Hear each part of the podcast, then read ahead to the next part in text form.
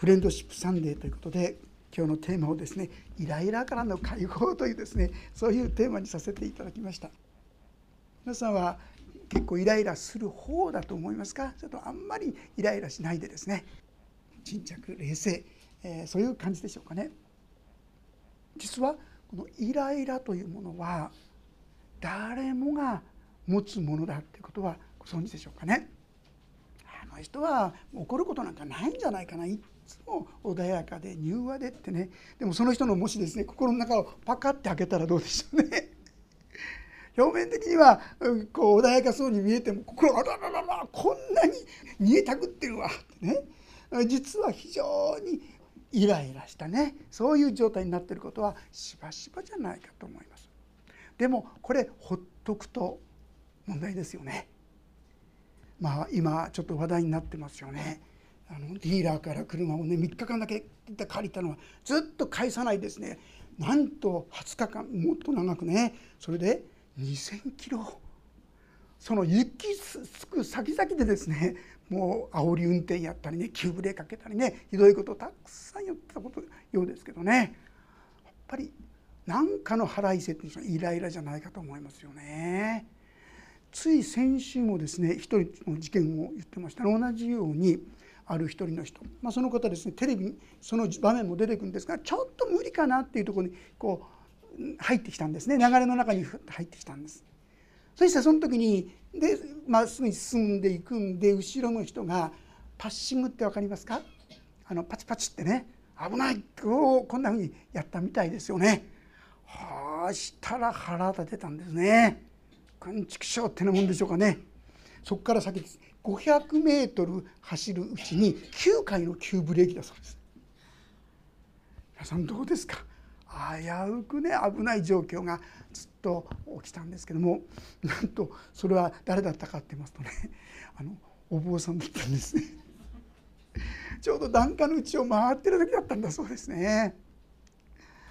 皆さんそういうこういうイライラっていうんでしょうか？これは特別な人に起こるんじゃないんですよ。誰でもあるんです。皆さんだってそれに近いことあったなって思い起こすんじゃないでしょうか、まあ、統計によるとですね大体9割の人が車運転中にイライラするそうですよ。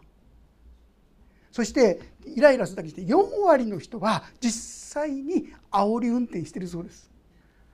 なるほどと思いませんか皆さん、まあ、私がですね牧師になった頃ですね裏道で狭い道でちょっと先に行こうと思ってこう走るんですけどね。その狭い道なんで1台しか通らないんですよ。ですからそこ行くかにためにはこう道をこうお互いに譲らなきゃダメなんですけどね。もうあっちからですね全く道を譲ろうとしない人が来た時に私の取った態度はどうだったと思いますか？パッて避けてあげるんじゃなくてね堂々と真ん中をね走り「こんちくしょう」ってなもんでそのイライラがですね。そんなふうにしたことをね通った後からですねバカなことやってってね自分で思ったことでしたけどね。皆さんいかがでしょう？そんなことに近いこといろいろあるんじゃないでしょうか。まあ何もなくそれで過ぎすればいいんですけどもさあ先ほどのお坊さんは結局それで捕まっちゃったですよ。それも暴行罪で。これ罰大きいですよ。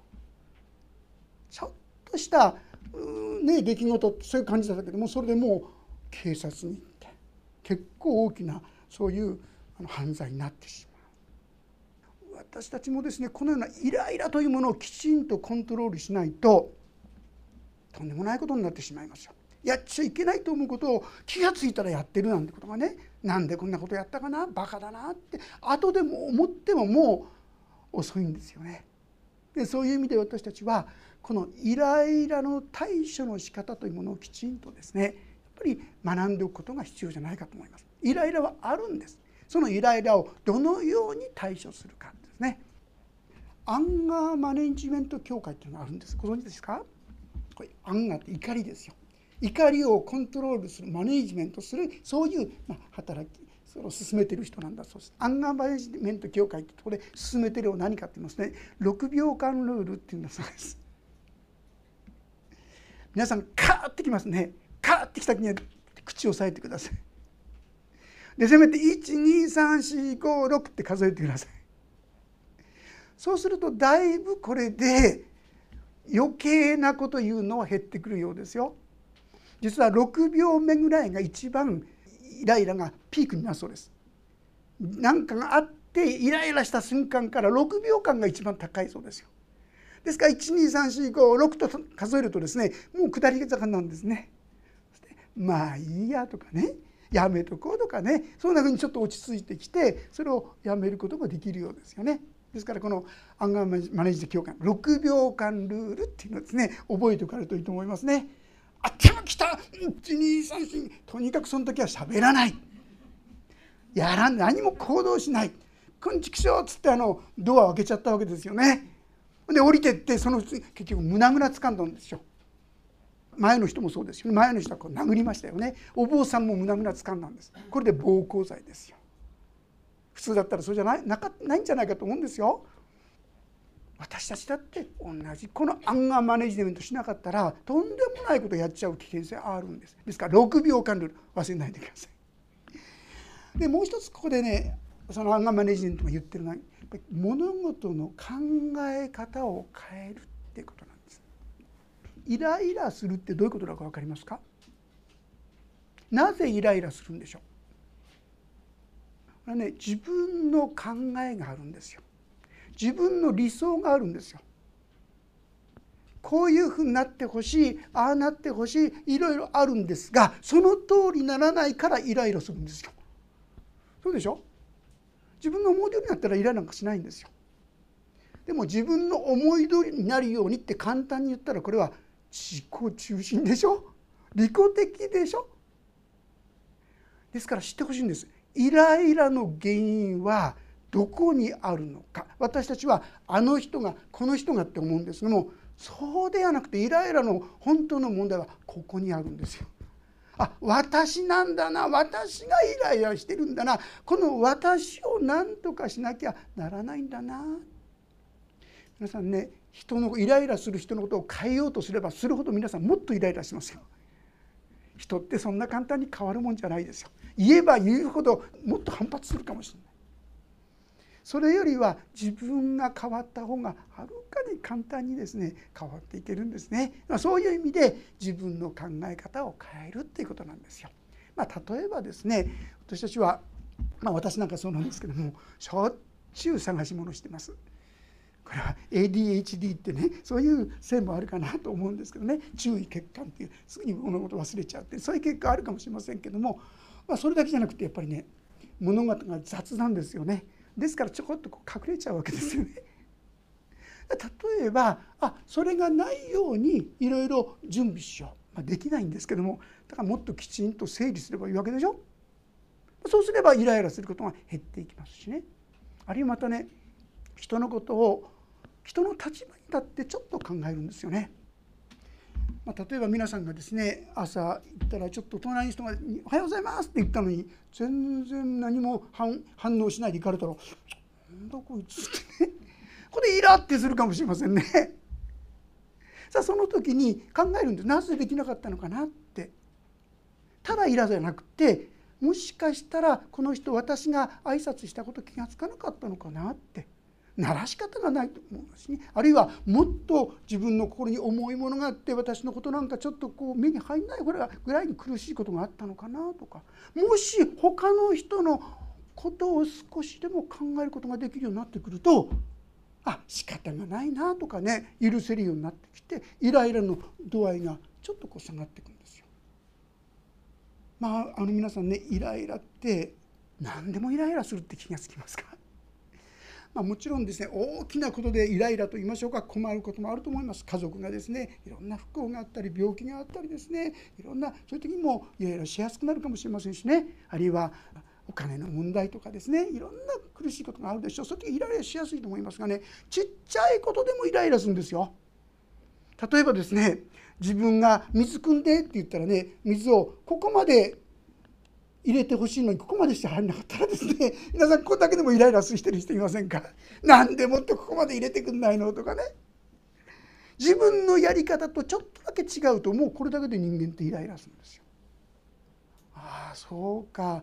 自分の考え方にこだわるからだからイライラするんだな。人はみんな違うんだっていうところこれを前提にして受け止めていこうとするとだいぶイライラも変わってくるかなってそう思いますね。でもね、まあ、ここまでは一般的な意味です。でもこれぜひなさってください。いざっていう時にですねカーッてバーッて言っちゃったらとんでもないことになりますからね6秒間ルールでですね何か思ったらすぐには言ったりやったりしないでまず6秒数えてねそしてまあできれば他の人のことを考えるでもねそんなんじゃ間に合わないことが結構あると思いませんか？もういるだけでイライラするとかね見るだけでもイライラするとかねそういう状況になっちゃう時もあるんですよ。これどうしたらいいですか皆さん。今日はこのようなイライラをどう対処するかということなんですね。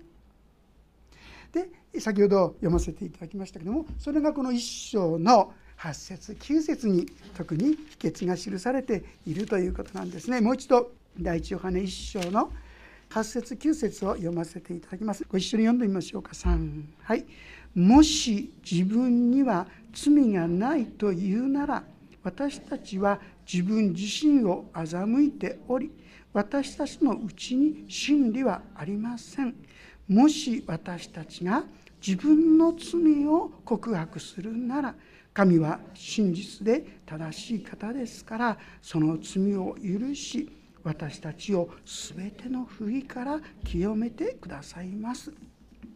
私たちがイライラするのはあいつが悪いからだこれが悪いからだあの人が人のせいにするんですよ。でも本当の原因はこっちだっていうところに目を向けるかどうかなんです。あのせいだあいつが悪いからだこいつが悪いからだこうだからああだから人のせいにしてるうちは正直言ってこのようなイライラの解放はありません。本当の意味でね一時的な解放はできるかもしれません本当の意味での解放はありません問題はイライラの主体は私なんですよ私の価値観や私の考え方がそれとずれてるとイライラするんですよ。ちっちゃなことでもね起きた時に布団の片付け方一つ見てもイライラするんですよ。どうでもいいことでもイライラするんです。あイライラしてるのはこの私だな。あ問題はあっちじゃなくてこっちだっていうことに気づくとこれでもう解決がぐんと近づいてきます。問題は人じゃない。私だ。私に問題があるんだというところに立つわけですよね。ここにありますにもし私たちが自分の罪ですよ。自分の弱さを認めるなら告白するならって。難しいのはでもこれが嫌なんですよ皆さん。そうじゃないですか。人のせいにしておいたが楽でしょ。自分の問題だっていうのはちょっと苦しいですよ。辛いんですよ。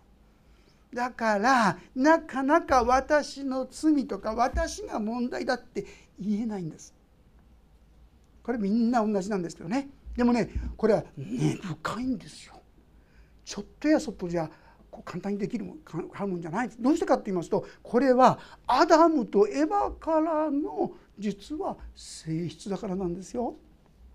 現在なんて言いますよね。アダムとエヴァが罪を初めに犯した時に神様何て言ったんですか？あなたは取って食べてはならないという知識の実を食べちゃったのかって言ったんですよ。その時アダムが何て答えたか覚えてますか？あなたが私のそばに置かれたこの女が私に渡すから私は食べたんだあえて言うなら私は悪くないよって。これがエヴァの気持ち。でも私たちの気持ちなんですよ。ね今のひどいんですよ。あなたが私のそばに置いた。これ第一責任は神様あんたですよって。神様のせいにするんですね。そして私が取ったんじゃない。女が取ってくれたから私食べたんであって私は悪くないよ。私の中にはいつも私は悪くないよ。私は悪くないよって言いたい心がいつもあるんですだから私の罪って言いたくないんですよ。でもそこで私の罪っていうとすごい神の御業が働き始めるんです。皆さんきっと経験すると思います。私の罪って心から告白できたらその瞬間から心がなんか明るくなってきて軽くなってくるというこういう経験をなさると思います。私の罪というれが大事なんですね。でも分かっちゃいるけどやめられない。できないよって思いませんか？皆さん。そうかもしれないけどやっぱりあっちが悪いよってねその気持ち取れない。もう見るだけで嫌。そんな自分の罪なんて言いたくない。これが正直な私たちの気持ちであることが多いんじゃないかと思います。だからこそ今日ご一緒に学びたいんです。それはですね第一サムエル記というのが旧約聖書の中に出てくるんですが第一サムエル記一章一章のちょっと飛び飛びで読んでいきたいと思うんですがまず一章を開けてくださって一章の6節6節と10節とあと15節から18節までご一緒にもし読めたらご一緒に読んでみたいと思います。ページが478ページ旧約聖書です。478ページ。ここに出てくるのはですね実はエルカナという人なんですが当時ですねこのエルカナって人は奥さんが2人いたんですよ。奥さんが2人いた。1人はペニンナといってもう一人がハンナと言ったんですが実はペニンナには子供がいたんですがハンナには子供がいなかったんですよ。でこのことを盾にしてと言いましょうかこのことでこのハンナという人を軸軸とですね責め立てたんですいじめたんですよ。ペニンナという人がこのハンナをいじめたとこういう出来事です。さっきもう見るのも嫌っていうような状況だと思いますよ。もうイライラしてイライラして見るだけでもいやそんな状況だったと思います。まあ、6節からちょっと読ませていただきますがまた彼女に敵対するペニンナは主がハンナの体を閉じておられたことで彼女をひどく苛立たせその怒りをかきたてたって書いてありますね。あんたは子供も産めないくせにとかですねひどいことをもうただただイライラするようなことをですねもういつもいつも言ったりやったりするわけですよ。もう許せないっていうこんな気持ちだと思います。それもですねそのことは毎年毎年、まあ、子どもたちをですねこう連れていくそういう時があるんですがそういう時毎年毎年そうやってこのじくじくとですねハンナをいじめてたんですね。さあその結果どうしたでしょうか？10節ハンナの心は傷んでいた。わかるでしょう？全くもう悔しい許せない。本当になんてことなんだ。そしてその結果として次彼女は激しく泣いてって書いてありますね。私ねこれとても大事なことだと思うんです。皆さん本当に悲しかったらね泣いた方がいいと思いますよ。私たち案外ね我慢強いっていうか、うん、クリスチャンだから許さなくっちゃとかね。愛さなくちゃとか。でも許せないこともあるでしょ。うでも辛いこともあるでしょ。う我慢するんじゃなくてね神様に言うんですよ。次のにですから激しく泣いた。その後泣いて主に祈ったって。自分の気持ちを洗いざれ感畜しちゃう。神様に分かってくれなんでこんなこといいんですよ。どう祈ったっていいんですよ。神様分かってるよ。あなたの苦しみが分かるよ。神様とことん優しい方なんですよ実は。厳しく教える時もありますけども私たちのその悲しみや痛みに対してとことん優しく包んでくださる方。どうどうぞ自分の気持ちを洗いざらい。ぶちまけてください。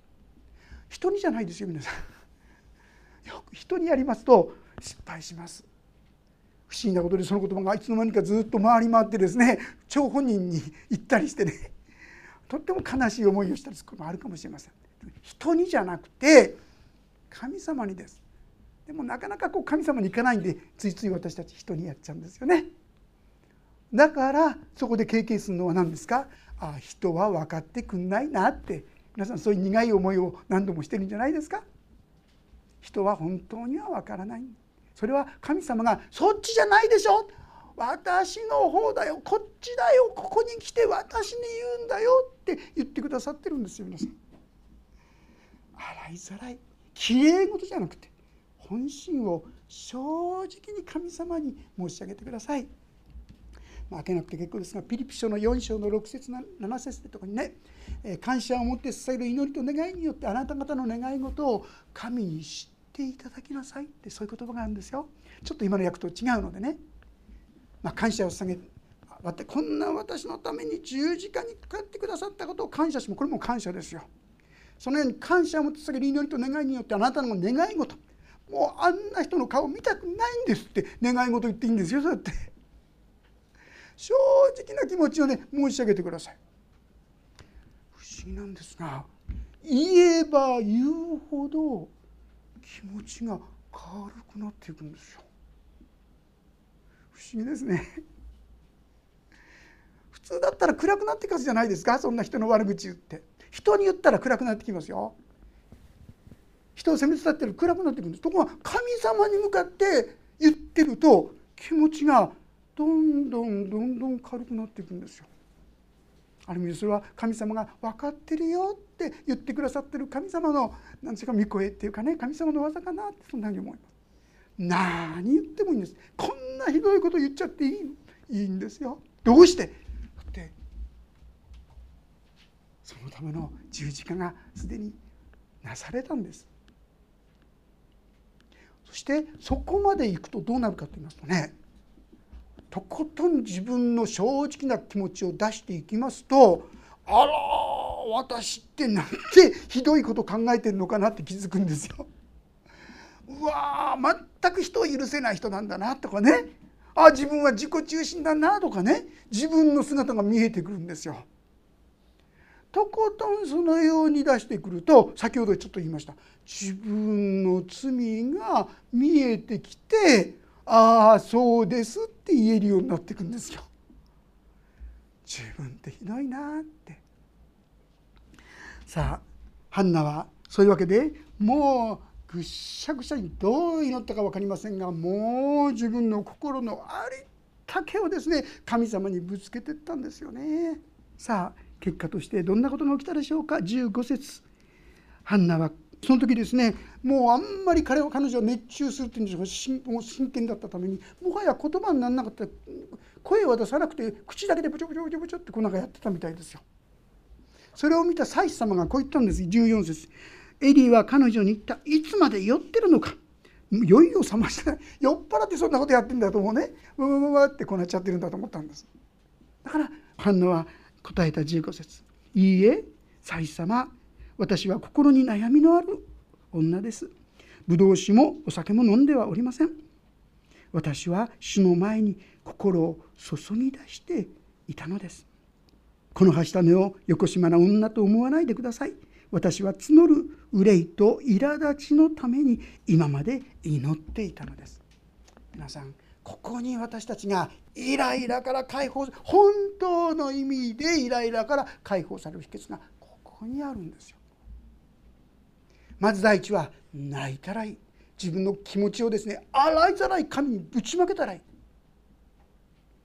自分の心の傷痛み受けてきたことをもうありったけ神様に言ってください言ったらいい。人には理解してくれなくても神様はあなたのその悲しみや痛みを理解してくださるんです。これができないと私たちはついつい人に向かっちゃうんですよね。そしてかえってがっかりしたり傷ついたりそんなことになってしまう。神に向かってください。そして必要なら泣いてください。不思議なんですがそれをやるやればやるほどさっき言ったようにだんだんだんだん皆さんが正直に神様の前に出る出るに応じて皆さんの気持ちがだんだんだんだん軽くなっていることにですねきっと気づかれると思います。この経験をぜひともしてほしい皆さん、まあ、立派なクリスチャンすぎると言いましょうか 綺麗な格好でいるんですが本当は私たちの中にもっともっとどす黒いもっともっとひどいひどいひどいってそういう思いがあるんですよ。それを正直に神様に出していいんですね。神様はその時に私たちのうちに癒しの技を成してくださるさあここまでいった時にですね私はそこまでもう本当に神様の前に出て祈ってた秘訣はここにありますように心を注ぎ出して祈るって皆さん最近いつ皆さん心を注ぎ出して祈る祈りをされたでしょうね。もし神様の恵みを感じることがあまり多くないとするならこのように注ぎ出して神様って向かっていくことがあまりないからではないでしょうかね。自分の気持ちを洗いざらい神様にぶちまけてみてください。気が付くと皆さんの心に新しい光が希望が起こってくるおそらくハンナはそこまで祈ったんだと思いますですからこのハンナの姿を見た時に祭様は何て言ったでしょうかエリは答えた安心してきなさいイスラエルの神があなたの願ったその願いを叶えてくださるようにああここまで真剣に祈った祈りはきっと聞かれるとエリもそう思えたんじゃないでしょうかね私たちもこの神様に向かっていかないと神様に向かわないで横道行っちゃうんですよだから神様の恵みに預かれない。真剣にもう神様どうしても私には必要です。どうしようもないイライラが私の心にあるのですって正直に出てってくださったらな。そう思います。さあそのようにこのような祈りをした後にこの時彼女はですねこう言いました。18節。彼女は発した目があなたのご好意を受けられますようにと言った。それから彼女は帰って食事をした。その顔はもはや以前のようではなかったって言うんです。皆さん。心を注ぎ出して。でも正直まして注ぎ出して祈れたって祈れないですよね。その時に祈らせてくださいって祈ったらいいんですよ。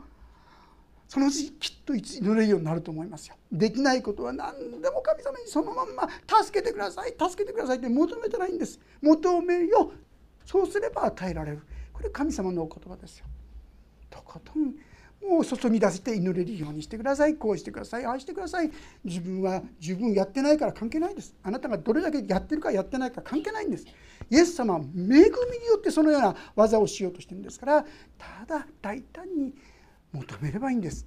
エレミア書の私は33章にあるえー、私を呼べって言葉これ大好きなんですね。何かがあって皆さん呼んでください。神様っても言葉にならなくてもいいですよ。神様って、まあ、ある意味でこれでもう神様私の願い事を分かってくださいますよ。呼べ。神様。分かってるでしょって。助けてくださいって。そう。大胆にですね行けば行くほど皆さんの中に神の恵みの技が広がっていく。そう思いますね。ペテロの手紙の第一5章の6節7節。ページが471ページ。ペテロの手紙の第一5章の6節7節。ご一緒に読んでみましょうか。3はい。ですからあなた方は神の力強い御手の下にへり下りなさい。神はちょうど良い時にあなた方を高く上げてくださいます。あなた方の思い煩いを一切神に委ねなさい。神があなた方のことを心配してくださるからです。あなた方の思い煩いを一切神に委ねなさい。考えてみると皆さんがですねイライラする事柄もあるいは思い悩むことも自分の手でできることなんてほとんどないでしょでもそれは神にもできないんですか？いや神にはできるはずだということに気づくならああその神様が心配してくださるって言うんだから私たちがなすべきことはこの方にお任せすることだなってことが分かってくるんじゃないでしょうか。あれこれあれこれ思い患ったらイライラするんじゃなくて神様はもうどうしようもありません。助けてください。お任せするんですよ。ハンナの状態はある意味でそういう状態。その時に心に安らぎが来たんですね。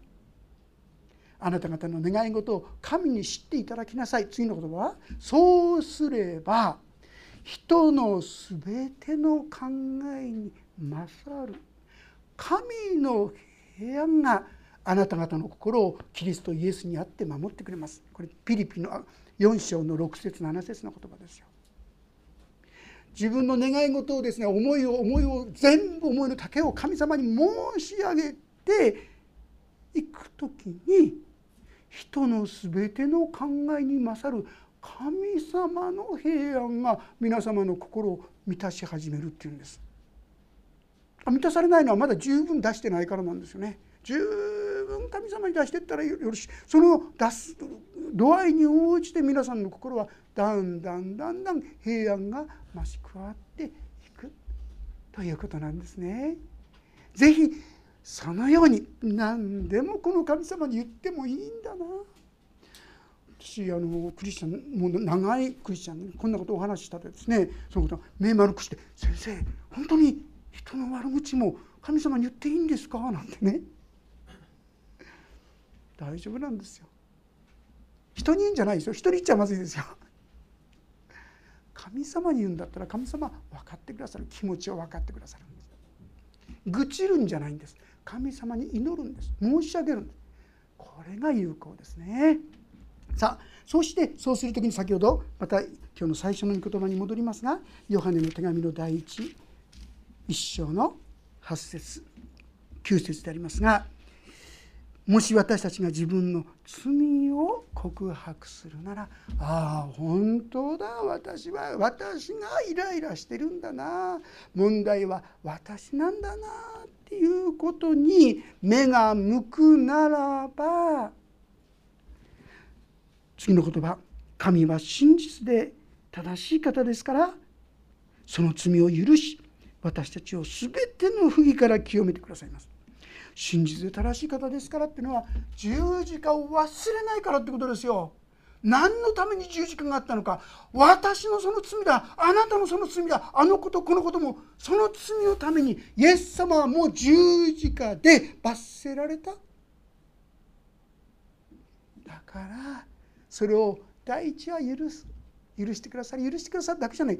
清めてくださるっていうのはそこから解放してくださるってことです。もうそういったものにとらわれなくなっていくんですよ。こんなことを神様がしてくださる。素晴らしい恵みです。救われた時は素晴らしいですがある意味でこの神様の恵みと清めの恵みをいただくことはなんと素晴らしいことでしょう。私たちが実際生活の中でイライラやですねあるいは思い煩いいろんなものから徐々だんだんだんだん解放されていくことができるんですね。それは自分の罪罪っていうのはハマルティアっていうんですがハマルティアって言葉は的外れって意味なんです。的外れ。私たちみんなある意味で的外れになってると思いませんか？あるべき人間としての姿になってるでしょうか？あるべき夫としての姿になってるでしょうか？あるべき妻としての姿になってるでしょうか？あるべき親としての姿になってるでしょうか？あるべき子供としての姿になってるでしょうか。ああずれてるな。これが罪って意味なんですよ。ああ自分はずれてたなって。神様に申し上げるならそれを認めるなら。難しいのが先言ったように生まれながら私たちは私は悪くないってここに行きた行きたいんですよ。自分の罪を認めるのは嫌なんです。だから先で注ぎ出す祈りが大切なんですね。こうしてああ自分は本当に罪があるんだな醜いんだな自己中心なんだな認めると解放されていく。皆さんねイライラっていうのは根本的に言ったら何でイライラするか。それは自分の願いとか自分の思いと違うからですよね。あれ見てそんなこと当たり前でしょ。でも私たちはそういったものにイライラする。ああ自分って本当に自己中心なんだなってこれでいいんですよ。自分が自己中心だったんだなって認め告白するならば神様は信じて正しい方ですからその罪を許す許すだけじゃないそこから清めて解放してくださる。是非この恵みにね共に進んでいけたらと思います。問題は私は悪くないって言っちゃうのが問題なんです。8節のですねもし罪自分には罪がないというなら私は自分を欺いており私のうちに真理はありません。泥棒にも三分の利っていう言葉がありますが100%相手だけが悪いってことないでしょ？いつでも自分の方にも非があるんですよ。そのことを正直に認めていくとどんどんどんどん解放が進むんですね。この恵みに共に預かっていきたいと思います。お祈りをいたします。天の神様私たちの心はいつも自己中心自分が正しい自分の思う道を行きたいとそう思うのですがそこに本当の意味でのイライラの原因があることを思います。神様でもそれが自分の問題だと認めるのはとても苦しいものです。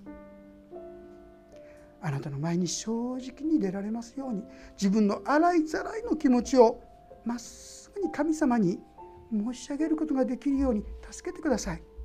そして同時にそんな私のために命を捨ててくださった神様。それを許し清め解放するために来てくださったイエス様の恵みを思い起こさせてくださるようにお願いします。